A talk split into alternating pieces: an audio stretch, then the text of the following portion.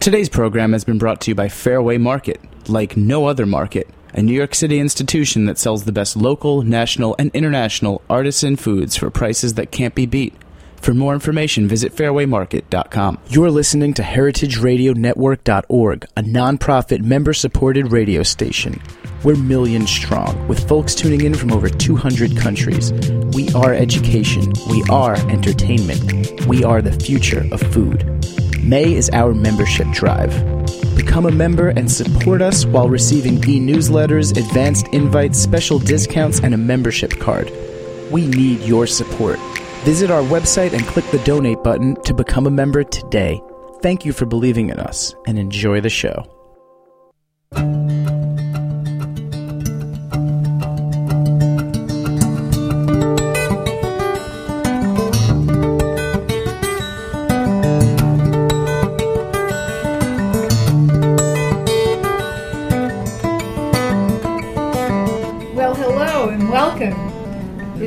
Chef Story, and I'm Dorothy Cann Hamilton. And today we're broadcasting from the International Culinary Center.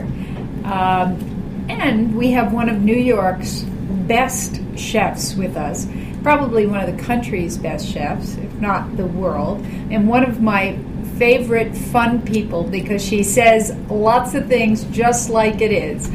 And she's probably known uh, to many of you from being on Chopped, the best thing I ever ate, all over the TV Food Network we, and Bravo. We have Alex Guarnaschelli with us today. Hi, Alex, and welcome. Thank you. So we've known each other a long time. It's I'm true. So happy to have you here. Thank you. today. So, um, wow. I mean, you you know you've really you're to me you're so inspirational for you know this is a cooking school and we have a lot of women who who are here and men and your background uh, you really you really paid your dues you know you're a career uh, changer you went to Barnard Mhm. um, uh, you started your career really working with Larry Forgione I right? did. you did you did but then you went to La Varenne in Paris I did. you did and you worked in France Mhm. and I always remember you telling me the, the stories about France and we're going to get into that a little later on. But you've really been able to uh, today manage a great restaurant be the executive chef and do all of this media and you're a mom. Yeah. you you know you're doing it all. I think there's a lot of people out there that want to understand how do you do it and what makes you tick. So let's start when you were a little kid. Hmm and you have uh, a famous mom who's I a do. food editor and she's iconic what was it like growing up uh, with an, uh, a mother who's the, the iconic food editor what kind of food did you eat in your house and what are your food memories Well, I would say the first way to be successful in growing up with someone iconic is to not know that they're iconic and that they're always just mom. That kind of helps the situation. Um, but I'd say, um, you know, I feel like chefs in particular, but I think everyone has a culinary identity that they base somewhat on their childhood and the sort of repertoire of dishes that they were exposed to. Um, and I would say in a lot of cases, people feel, or whether they're aware of it or not, feel that that repertoire was somewhat consistent. Um, it had a consistent message, and it came from, say, a couple of cultural origins, maybe the mother and the father, or an aunt, or an uncle, or whomever. Um, but I'd say in my case, um, my parents are both Italian, we're, so we're an Italian American family. People say to us, "Oh, you're Italian," and we say we're Italian American. You know, we almost don't want to disrespect Italy by saying that we're true Italians. Um, but here's the thing: I mean, yeah, there was this sort of parade of Italian dishes that sort of always hung around. Um, like what my mom made a lot of things. My mom made a lot of sort of um, a lot of those kind of torta di ricottas, those kind of ricotta torts, and uh, a lot of cheesecakes, very Italian style cheesecakes. Um, which God bless, I never really cared for. There is actually something in, on the earth that I don't want to eat. But my father really loved that. She made those things for my father, and it was really kind of so fun to watch him eat them. That you know, but they had that that diced up, that diced up citrus yeah, and, and everything that we, I feel is really a truly Italian flavor because it sort of got that that pleasant bitterness. I don't think we as Americans could really say bitter goes much beyond coffee, or that we would oftentimes seek it deliberately. Is that Sicilian? Definitely, yeah, I was definitely. Candied. Uh, Oh yeah, you can go to Di Palo's and, and get it Right. still in the most beautiful form possible. So there was a lot of that, and my father um, sort of was much more the meatball um, and pasta domain. My mom didn't really dabble in that, and the and the red sauce scenario was really left to my father. Um, I think it's because my father makes better tomato sauce than my mother because he understands how important a little sugar is for, for all tomatoes in the universe. Um, but he also made some sort of what he called Italian peasant dishes, so to speak. Things like he would make a simple risotto with arborio rice and just add tomato sauce to it, and that would be the whole dish. And it was just sort of soaked in there. And I have these those these sort of memories of such simple dishes, and not really identifying them as Italian, just identifying them as what I had last Tuesday. Um, but despite all that, I think what was sort of confusing, um, complex, and overall really sort of compelling for me as a child was my mother sort of became um, immersed in whatever manuscript she was working on, and every manuscript took she took so much time to to edit them. Um, her process really involved cooking a lot of the recipes from the book intensively over a short period of time. So she went she did classic Indian cooking, I think in 1978, and we just ate all of Julie Sahni's recipes. I mean, for months, and then my father said, "I can't." Have another dal. I can't see the word garam masala Right. uh, again for a while, and so then she got, um, and I don't remember the exact order, though I could look. There was the year of that. There was the year of the Splendid Table and Rossetto Kasper. So that was Emilia Romagna. My father said, if I see balsamic vinegar or Parmigiano Reggiano, I'm going to lose it. I mean, imagine eating so much of it that you would actually say such such blasphemous things. And then there was uh, the year of the um, the Rose Levy Beranbaum Cake Bible. That was a tough one. Um, My gosh, how do you work your Oh, way that through was- that? Because that's, boy, that is some tome. I mean, yeah. uh, It, I mean, first of all, you know, Rose will sift something a hundred times. I don't know if you know this, but Rose Beranbaum wrote her thesis on sifting flour. So you're not dealing with any normal human being there, and I mean that in the best sense of, of the word normal. Um, and and the thing that's you know not may not be so surprising is that my mom thought she was normal, you know, and the two of them were just kind of like, of course you're two peas in dissecting. Uh, my favorite Rose story is that she wanted to buy an oven. And she had all these food friends, and she lives in the village.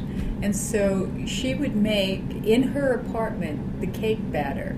And she'd get in a taxi and go to one of her friends and stick it in their oven and then test it when it came out to see which oven was the best. And she could never make the cake batter there because it would be different because the water in that apartment would be different. So she always made the cake batter at home, got in a taxi, and that was her, you know. I mean, you are right. Oh, that and that and by the way, that sounds a little blasé for for the Rose that I came to know. Um, well, she sounds so lazy. Um, so, you know, my mom just baked this steady stream of cakes, and you know, was measuring everything to the gram, and those were really sublime. So were you rebelling against this? Were you cooking with her? No. Were you, were you eating it and saying, "Gee, mom, this is great. What's your next book?" No, none of those things. Honestly, I wasn't. Uh, yeah, I, I meet so many kids today. You know, twelve-year-olds that say, "I know I want to be a chef. I know already," and so I didn't, and didn't didn't give it an, an, any thought, and, and would really like to sit here and say to you, you know what? From the minute I was eight, I knew. Uh, it would be utterly a lie. Um, so I didn't look at it in any organized way. What I just, did you want to be when you were eight? I really wanted to be a marine biologist. Oh, I want to go in search of that giant squid. I like sharks a lot. Um, I might have been an ichthyologist. I think. I think I would have really gone into that field. Um, why didn't you? I think I decided I'd rather cook it than study it. I think that's what happened. so, uh, So it's a marine biologist, yeah. oh yeah, I really, Yeah. I loved. I just, I'm particularly fascinated with sharks. And meanwhile, I can't go in over my shins in the ocean without quivering in fear. That's probably another reason. Um, but when Was I was this from watching Jaws or something like that? It is, and it's also, I think, and this may sound crazy, but I don't think uh, I've cut and cooked so much fish that I sort of feel like karma payback would come if I went swimming. You know, like she's finally here. No, I mean it. And, and No, no, no, yeah, totally. That that girl in the beginning of Jaws running on the beach. Yeah. I mean, I don't have that bathing suit or that, that bikini body, but but I've got all the trappings of, of that woman nonetheless. Yeah. So um, I, I wanted to be a marine biologist, um, but I'm not scientifically inclined beyond biology, um, and I I don't. Mm-hmm. And they don't teach it at Barnard. Funny, I never. I don't think I paid any attention to what you could or couldn't study, and I also don't think that I really linked my education to what I was going to do with my life you after the fact. How did you wind up at Barnard? Um, I went to Horace Mann in the Bronx and uh, applied to a number of schools. Didn't get into a lot of them, let me tell you. So there was a little bit of a panic attack because my parents are total academics. I mean, everything is father academia. do? My father's a retired professor of history. Oh. Um, so, um, you know, I wrote the application to Barnard, and I think because I didn't really, wasn't even really terribly aware of what it was, because it was so nearby. I grew up in Midtown Manhattan. You know, sort of like, oh, you never go to the coffee shop that's on your corner. Right. You know, you, you live there. Right. So sort of like that, and then all of a sudden I was kind of realized what kind of environment Barnard was and what it had to offer, and s- tried to shape up in a hurry. um, and I just I thought, well, I really love New York, and I wanna I wanna be here, you know. And my parents said, you know, we don't want you to live at home. We don't expect you to, you know, you can act like you're off at college even though you're nearby, and I did. Um, and I studied art history because I liked I always liked art, and I like I like going to the museum. I like looking at paintings. I didn't make my decision with any more complexity than that. Again, an answer, much more um, sort of informed answer, is what I would like to give you, and it just would be a lie. No, you know what? I think everybody's thinking from the minute you're born, you have to get on the career track, and everybody should know what they're doing, and the, the efficiency has to be there. And that's not what education is. Education's supposed to be I don't know what I am, I need to be opened and exposed to all these different, you know, new things. And it strikes me that and you can hear it in your voice and just your attitude that you're a highly evolved, educated person.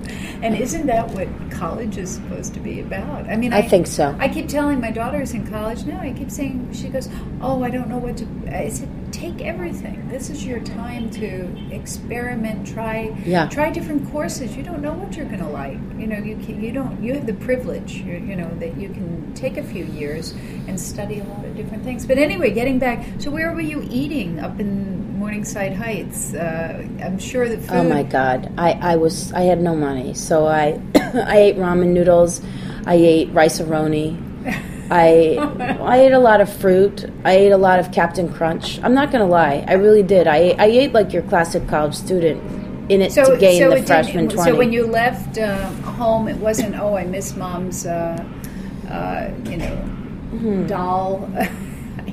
you, you just. No, I think I thought it was refreshing actually, not to you know think so much about it and not have everything I eat be so cerebral or informed with 400 years of history.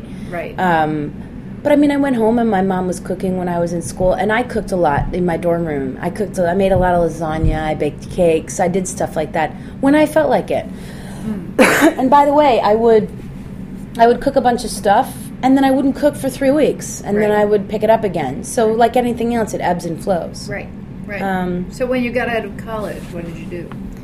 I thought, well, what the hell am I going to do now? You know, what I mean, like any really. college graduate, except if they started at eight years old and were on a career track. Yeah.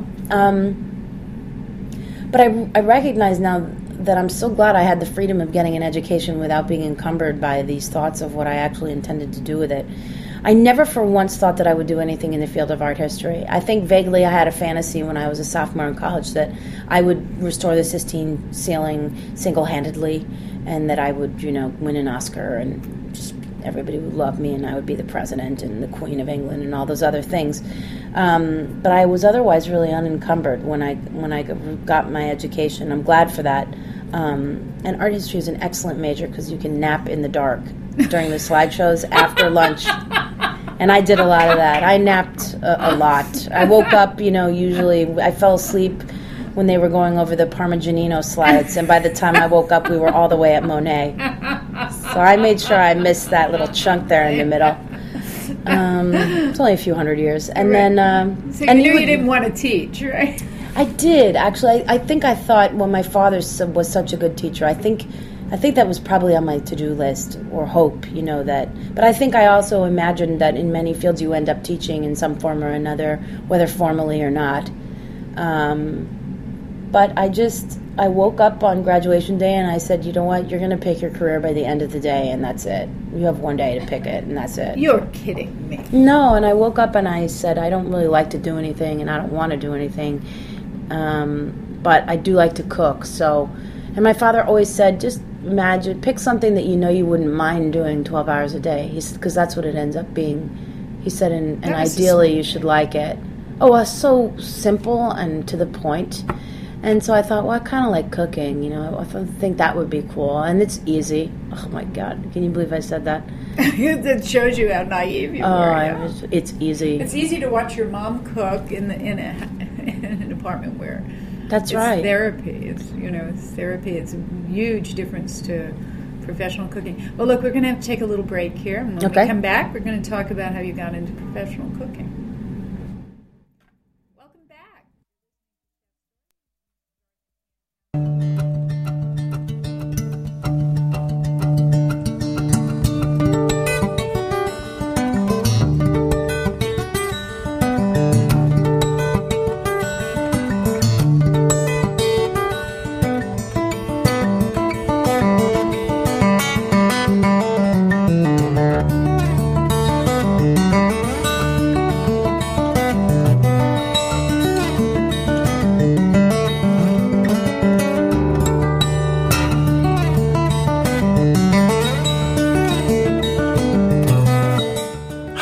I'm Steve Jenkins from Fairway Markets. I've devoted my idiot career to the old ways, the old recipes, the old tools, the old geography of where serious foods come from for centuries. And I've strived to make these wonderful things available to New Yorkers for 37 years, so it's a fait accompli for us to support Heritage Radio Network. And I hope you will too, and I hope you'll keep tuning in. For more information, please visit fairwaymarket.com.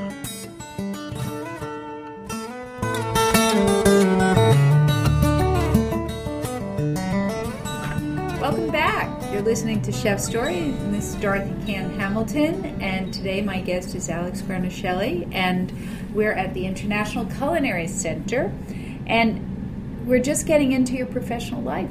So you're out of Barnard, you decided to cook. How do you how did you go about it? Because back in those days, it wasn't the world was not a cooking oyster for a woman. You know, Yeah, it wasn't I- that easy to go in the kitchens you went into. So, t- pray tell, how did what were you, what was your first step?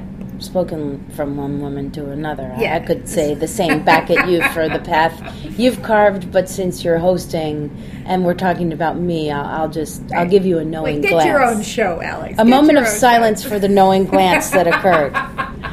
Uh, I think the so I guess my answer is uh, how how do you what do you what prescription do you offer with your story? And mine would be that I never really uh, thought about it.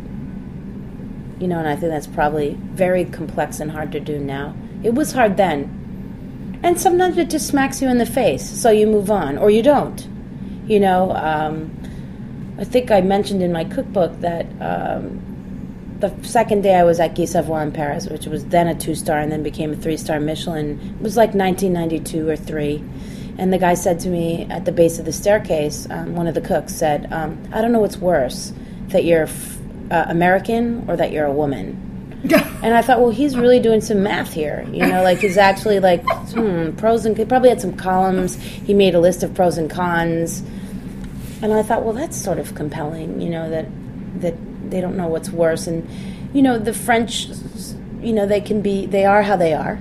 Um, when you master their language and you're able to really communicate with them, they, it gets a lot better.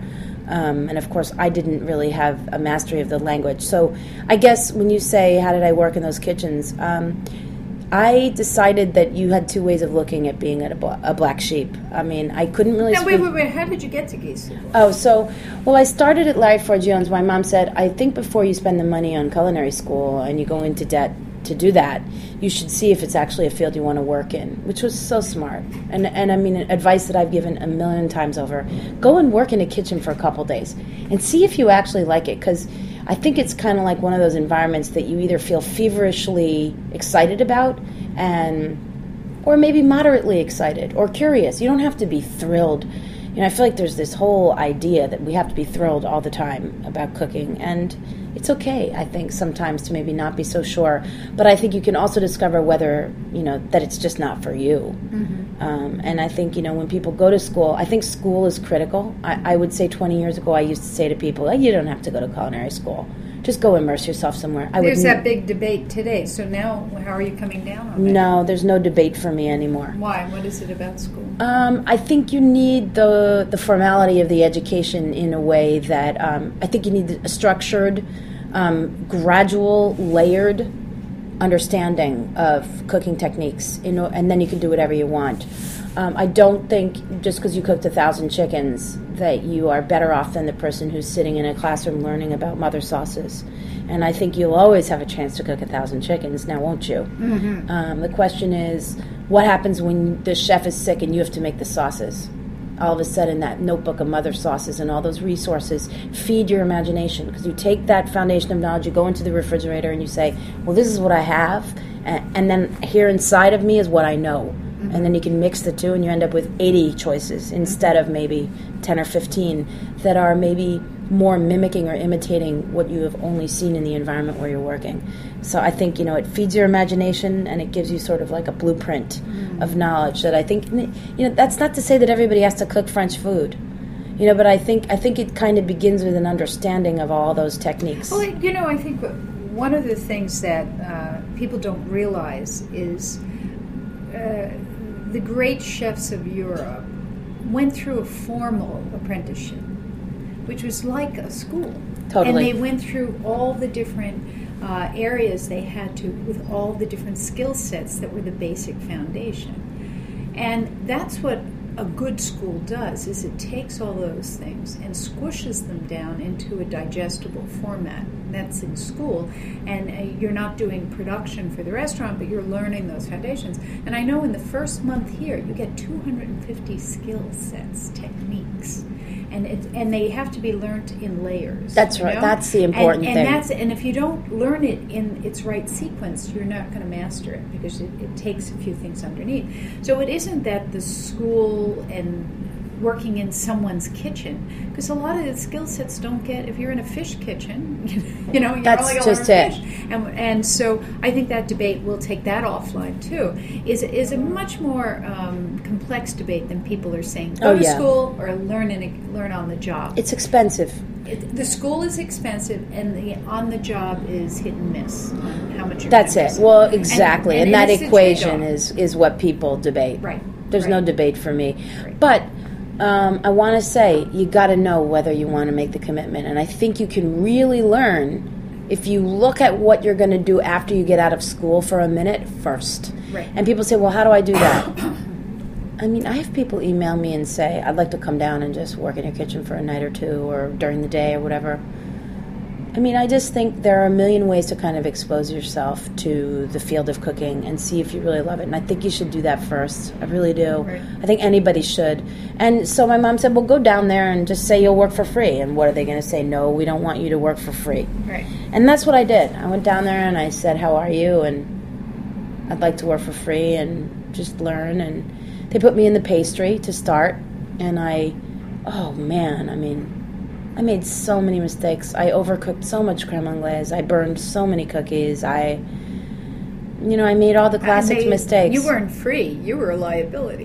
Well, I was conservative. I was smart enough to be conservative with my movements and all everything right. else. All I right. was, and I think I was so overwhelmed that um, I couldn't have ever been categorized as having a bad attitude. And I think that that's a lot of it. Mm. Oh, you have to remember what a social environment a kitchen is. I mean, being a chef is also being a plumber, an electrician, a counselor, all those other things. But what you're doing is holding together a social network of people and saying, keeping them motivated towards the goal of collaborating to get through dinner service every day. Um, to me, that's actually the, the number one thing. Uh, and to and to be hopefully inspired in some way that resonates. D- You went to La Varenne. I did. How was that? Well, after a year and a half with Larry Forgione, he said, You need to go to France.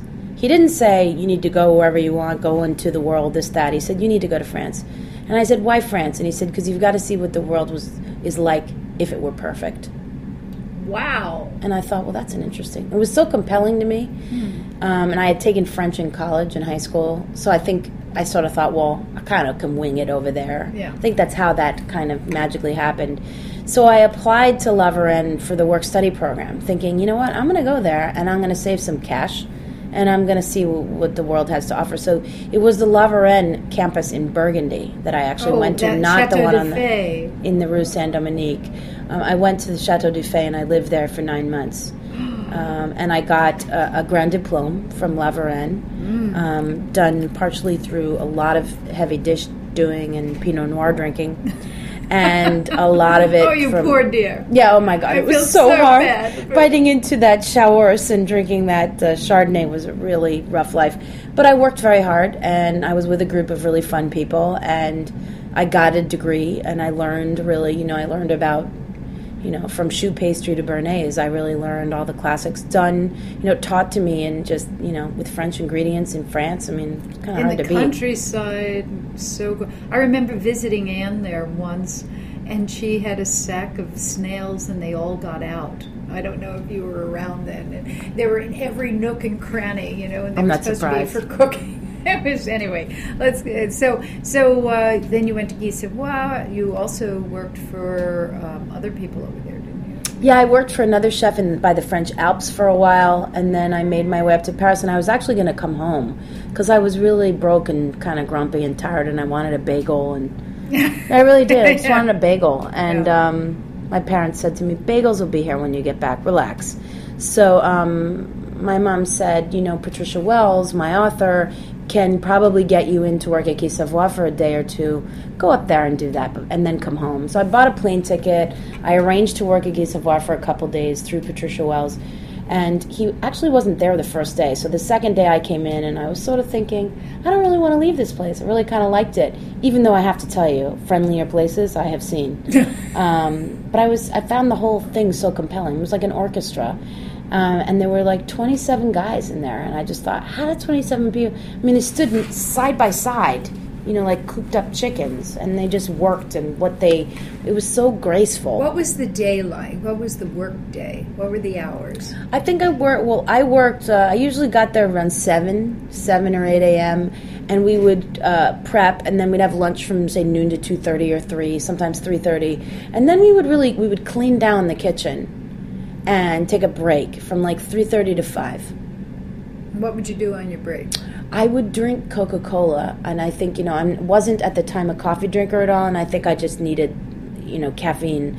Um, I would walk around Paris. I would. I went to the Avenue des Ternes, you know, on the seventeenth, and I would go to the little market and eat a piece of cheese or some bread or whatever. I mean, everything was so good. I would go to a bakery, um, and then I would go back, and it would be we would eat dinner and have, for five minutes right um, and then um, have dinner service. Be done like eleven thirty, clean up and go home, and then come back and do the same thing. physically how hard was it It was really, um, it was grueling, um, but it, you know, again, I didn't really notice because I, I liked it, you know, and it just felt natural. Um, but yes, it, it was it was a lot physically. It was, and there were you know copper pots, and you say, okay, well, big, what's the difference? Well, they're really heavy, so everything was cooked in copper. So if you wanted to heat up water, or you wanted to saute an egg, or saute in some vegetables, or fry an egg, or cook a thirty pound fish, you were doing any of that in copper, and it made the the lifting. especially with the water in it Yeah, right, exactly. Boiling water was, you know. Let's hope we don't have to boil water today, folks. Which is an absurd thing so to say. when you came back to the states having that kind of french pedigree and, and there's a discipline there and, in the work stamina thing where did you where did you go to work Oh, please. and, and what was it like and how did you feel I didn't have any choices as far as I mean, you know, when you- when you know, I went straight to Daniel Boulud. My mom took me there for lunch, Um, I left my resume in the kitchen, and Alex Lee, the chef at that time, uh, Daniel, had come to eat at Guy Savoy years before, and I guess one of the service staff told him there was an American in the kitchen and a woman to boot. I guess he told they told him so. They came back and said to me, "Alex Lee is in the dining room eating," and I said, "I don't know who that is." And they said, "Well, he wants to meet you." And I, I said, "Okay." So I went out, and he said, "I'm Alex Lee. I'm the chef at Daniel. When you're done here, come back and work at Daniel." And he gave me his card and I kept it in my wallet um, for about three and a half years because that's how long, much longer I stayed in France. Maybe four years. I don't really remember exactly. So I mean, I sort of like fished that dirty card out of my wallet. I mean, dirty because it had Yeah, been sitting been there there. forever, and I went there. You know, like, well, where else am I going to go? And uh, they hired me, and I worked. At, I worked for Daniel for two years, and then I thought, I've had enough of Team French-alicious, and I need a break. So I bought a, pl- a one-way plane ticket to California, and I um, got a job at uh, Patina in Los Angeles, which was at the time a small, a small restaurant on Melrose Avenue um, in Hollywood, and. Uh, worked there with a colleague who I had worked with at Daniel and who had worked at Charlie Trotter, Chef David Myers, who has a new restaurant called Hinoki and the Bird in uh, Century City in Los Angeles. And we worked together there for two years. And then I thought, well, this is so beautiful, and I love all these heirloom tomatoes, and I love how happy everybody is, but I, I must go back to New York. My bagel, my bagel. Yeah, I just am a, I'm a New Yorker. Yeah. Yeah. Uh, so I came back and I worked. Um, Joachim opened a steakhouse with Restaurant Associates in the base of Madison Square Garden, um, and I said, uh, if you pay for my move back, I'll work there. You know, sort of penance, and I didn't have the money, honestly. So there was the motive. Well, what drove you? Well, cash. Um, The great elixir. so I worked there for uh, about a year, I think. I don't really remember. And if you don't have anything nice to say, I suppose don't say anything. Um, so, but after that, I became a private chef for a while, and I started teaching it at ICE, uh, and I did that for a while. But I just, I, I think I kind of. So my colleague at ICE said, you know, you you've got to go down to Butter. They're looking for a chef, and I said, I don't want to work there. And they said, well, just go and eat dinner. And I went and ate dinner, and it seemed like a lovely place, but it just seemed sort of misguided and confusing to me, but albeit beautiful. But I went back in the kitchen and I saw this one cook. He was cooking scallops, and he turned around and he was smiling. And I realized he was smiling because he was enjoying the sensation of the sizzling pan and the scallops, and it was making him happy. And I thought, that's it, sold. Um, and that was 11 years ago. Wow. Wow. All right. Well, we're going to take a little break here. When we come back, we're going to ask you what's professional life and what's single mom and how do you have it all.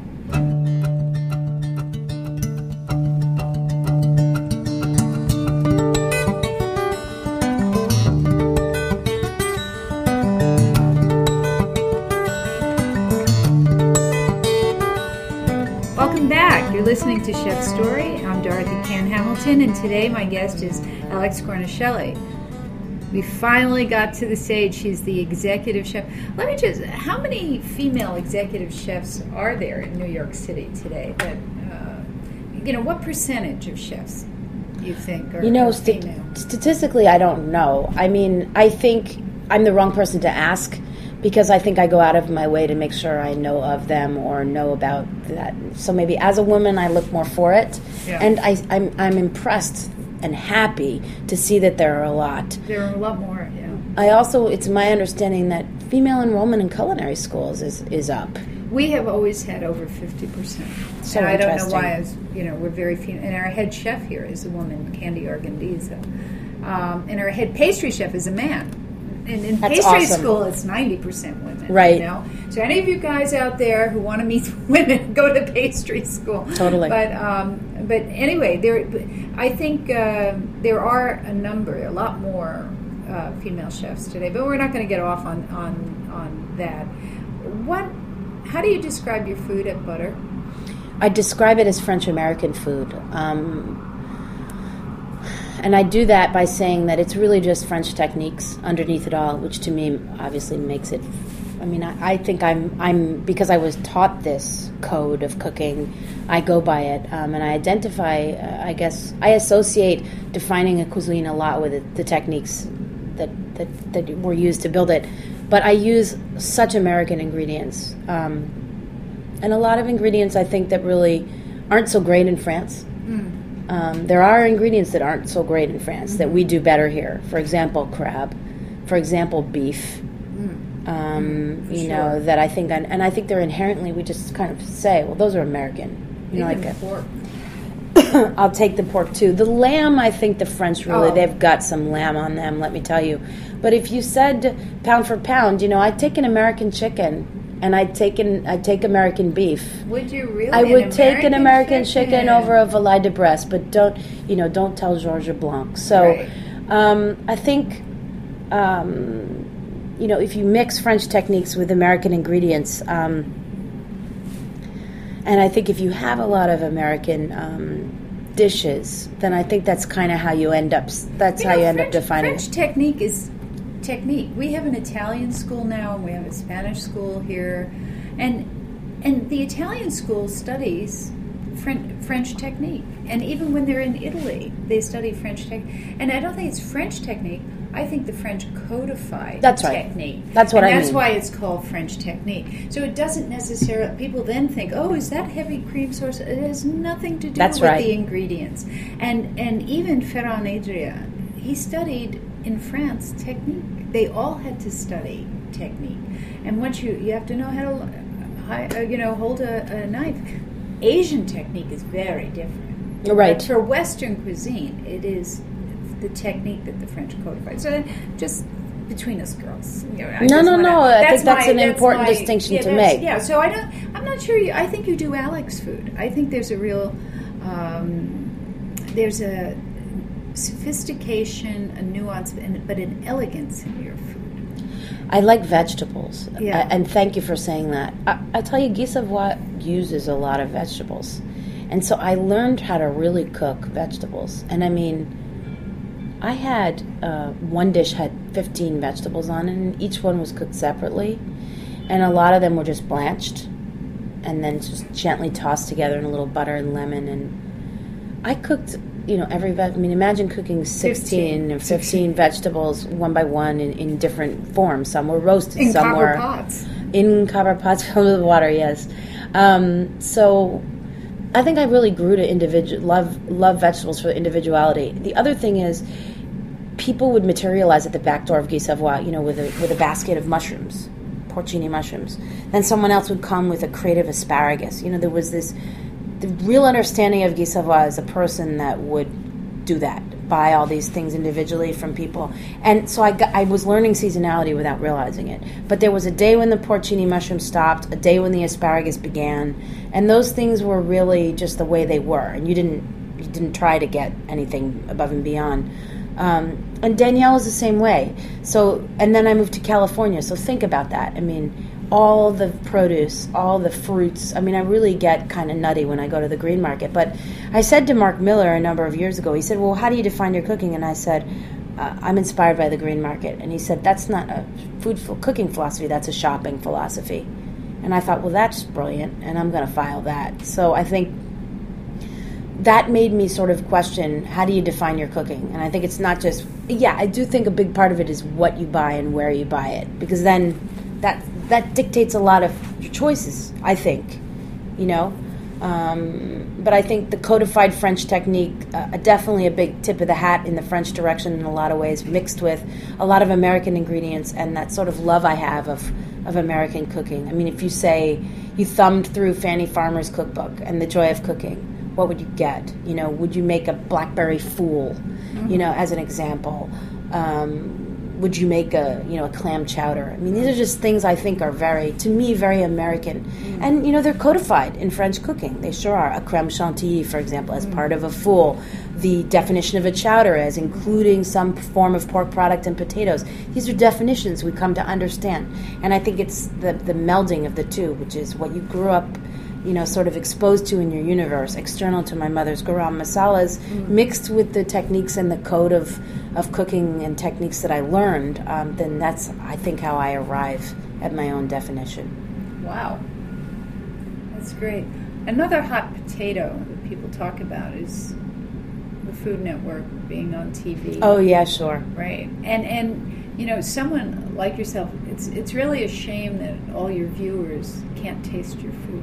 Oh, that's so sweet. You know, Thank no, you. truly, because I've known you a long time, and you you are just such a delicious cook. You know, and and I think um, people on TV are not taken as seriously as chefs.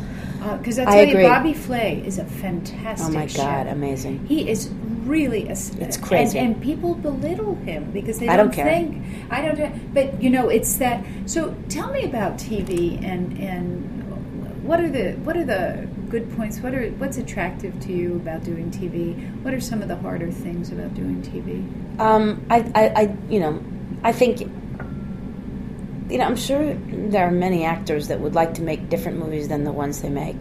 Yeah. Um, and I think that you know you end up going into something like this thinking, "Cool, I'm going to get to kind of share who I am and my points of view." And of course, you know, that's a complex thing, um, and it doesn't always happen that way. And then some things are accidents that you know that when I started on Chopped, I never dreamed that it would be sort of educational. But I think you know I get so much mail from people about uh, I never knew this ingredient existed. And now I went out and bought it, and because of what I saw on Chopped and the explanation, I tried it and I love it. And I just thought, well, you know, I thought people would be so caught up in the clock's running out and his leg fell off and whatever else that the, the other stuff about the cooking and the ingredients will get lost in the shuffle, but it really hasn't. And so there's ways that, that things accidentally educate. Um, um, and I really like that. I like that about the power of television that it can educate, that we can share common experiences. I like competition shows because I think that they show the human side of people, that people are fallible, that they make mistakes, that people crave being a hero, they crave finding a hero. I mean, I think an Iron Chef is kind of a hero for me. Watching Morimoto make sushi that looks like a stained glass window in a church is just, you know, a memorable moment. Watching Mario Batali burn grappa on the inside of a bowl of Parmigiano Reggiano to, you know, that, that wheel he carved um, to make a bowl for tossing pasta. I mean, they're just iconic things that sort of made me realize that the possibilities are endless and that imagination is exciting to watch when it's not your own. Um, so I like uh, the power of all those things. Does that mean that I like all food television? No, um, but I don't like all books. I don't like all movies. I don't like all anything. Absolutely. And I would say when you go on television, I think you have to, to some extent, accept, accept that people are going to pigeonhole you or see you a certain way. Um, I can't really worry about that, um, provided I'm okay with who I am and what I'm doing myself, Right. which is a tough audience. You know, your internal audience is your toughest. It is. So if someone's going to take pot shots at me, well, they're probably not any worse than the pot shots I've taken at one point or another at myself. So I'm interested in negotiating a relationship with my inner me that's okay with my outer doings Right. more than anything else. But Bobby Flay, uniquely, uh, when he cooks, it's kind of crazy. It's crazy. And you talk to him while he's cooking, and he starts out engaged, and then he just says, uh huh, uh huh, uh huh. And it's like he gets lulled into the heat of the cooking in the kitchen and whatever else. And that guy, I mean, I've watched him cook, and I've eaten, you know, he's cooked something and then handed it to me, and it's just, you know, how'd you do that? Oh, wait a minute, all that was was that and that. How does it taste like this? You know what? I, I remember Jacques Pepin. Um, he was taking a lot of heat from some other chefs because he didn't have a restaurant, and they said, "Oh, you don't have a restaurant. You know, are you really a chef anymore?" And he looked at them and he says, "You know, I cook more than you do. I'm doing cooking schools. I'm doing um, on a TV show. I'm cooking. You guys now are all executive chefs. You don't even pick up a knife or a pan anymore." I think there's a certain um, idea, a chef's code of what's uh, okay. And chefs need to sit in their restaurants day and night, even if they're walking around with a clipboard drinking coffee. Right. They're in their restaurants. And I will say, I, I agree that uh, the presence of the chef or the absence of the chef is felt in restaurants, Yeah. and uh, my, my own and myself included. Mm-hmm. Um, there are times when I get too far away from the restaurant and I say, I gotta come back to it. I gotta Right. go back. I, you know, it's like a fish that the salmon knows it's gotta swim upstream and do what it's gotta do. Uh, I think you know chefs, and then you know that that that um, smacks right up against this wall. This idea that you know let's bring the chef out of the kitchen. Let's put him on TV. Let's get him walking around. Let's do this, that. You know, I, I, I don't, you know, I don't agree with that either. So I have this push-pull internal argument with myself as well. But I'll say this: I enjoy being on TV, and I enjoy the shows that I'm in. I really do. I love Iron Chef America. I love Chopped. Um, I loved my cooking show, Alex's Day Off. Um, I watch the Food Network at home recreationally. My daughter likes Ina Garten the most. She doesn't like me as much, which I how think is is funny. it being a lot of people? How is it being a mom chef?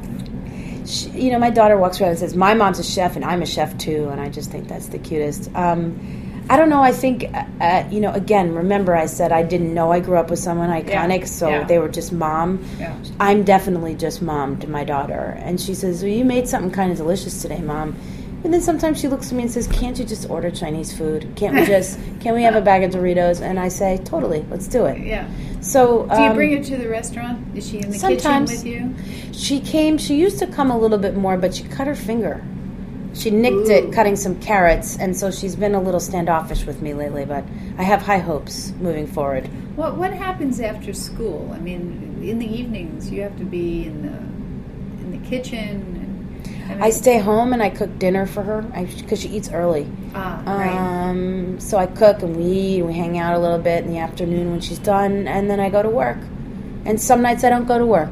Actually, I just for hang out with working her. mom, you can the hours off in between services. Yeah, What doesn't end up being so convenient to normal people is perfectly okay by me. right.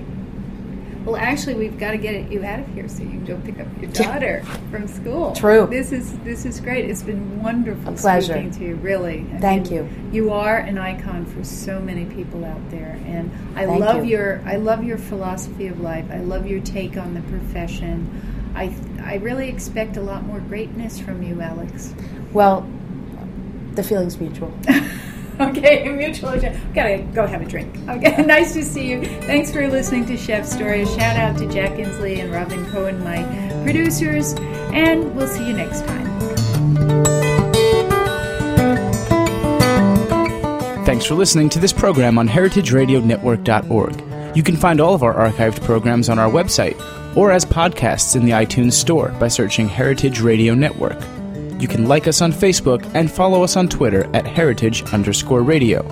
You can email us questions at any time at info at heritageradionetwork.org. Heritage Radio Network is a nonprofit organization. To donate and become a member, visit our website today. Thanks for listening.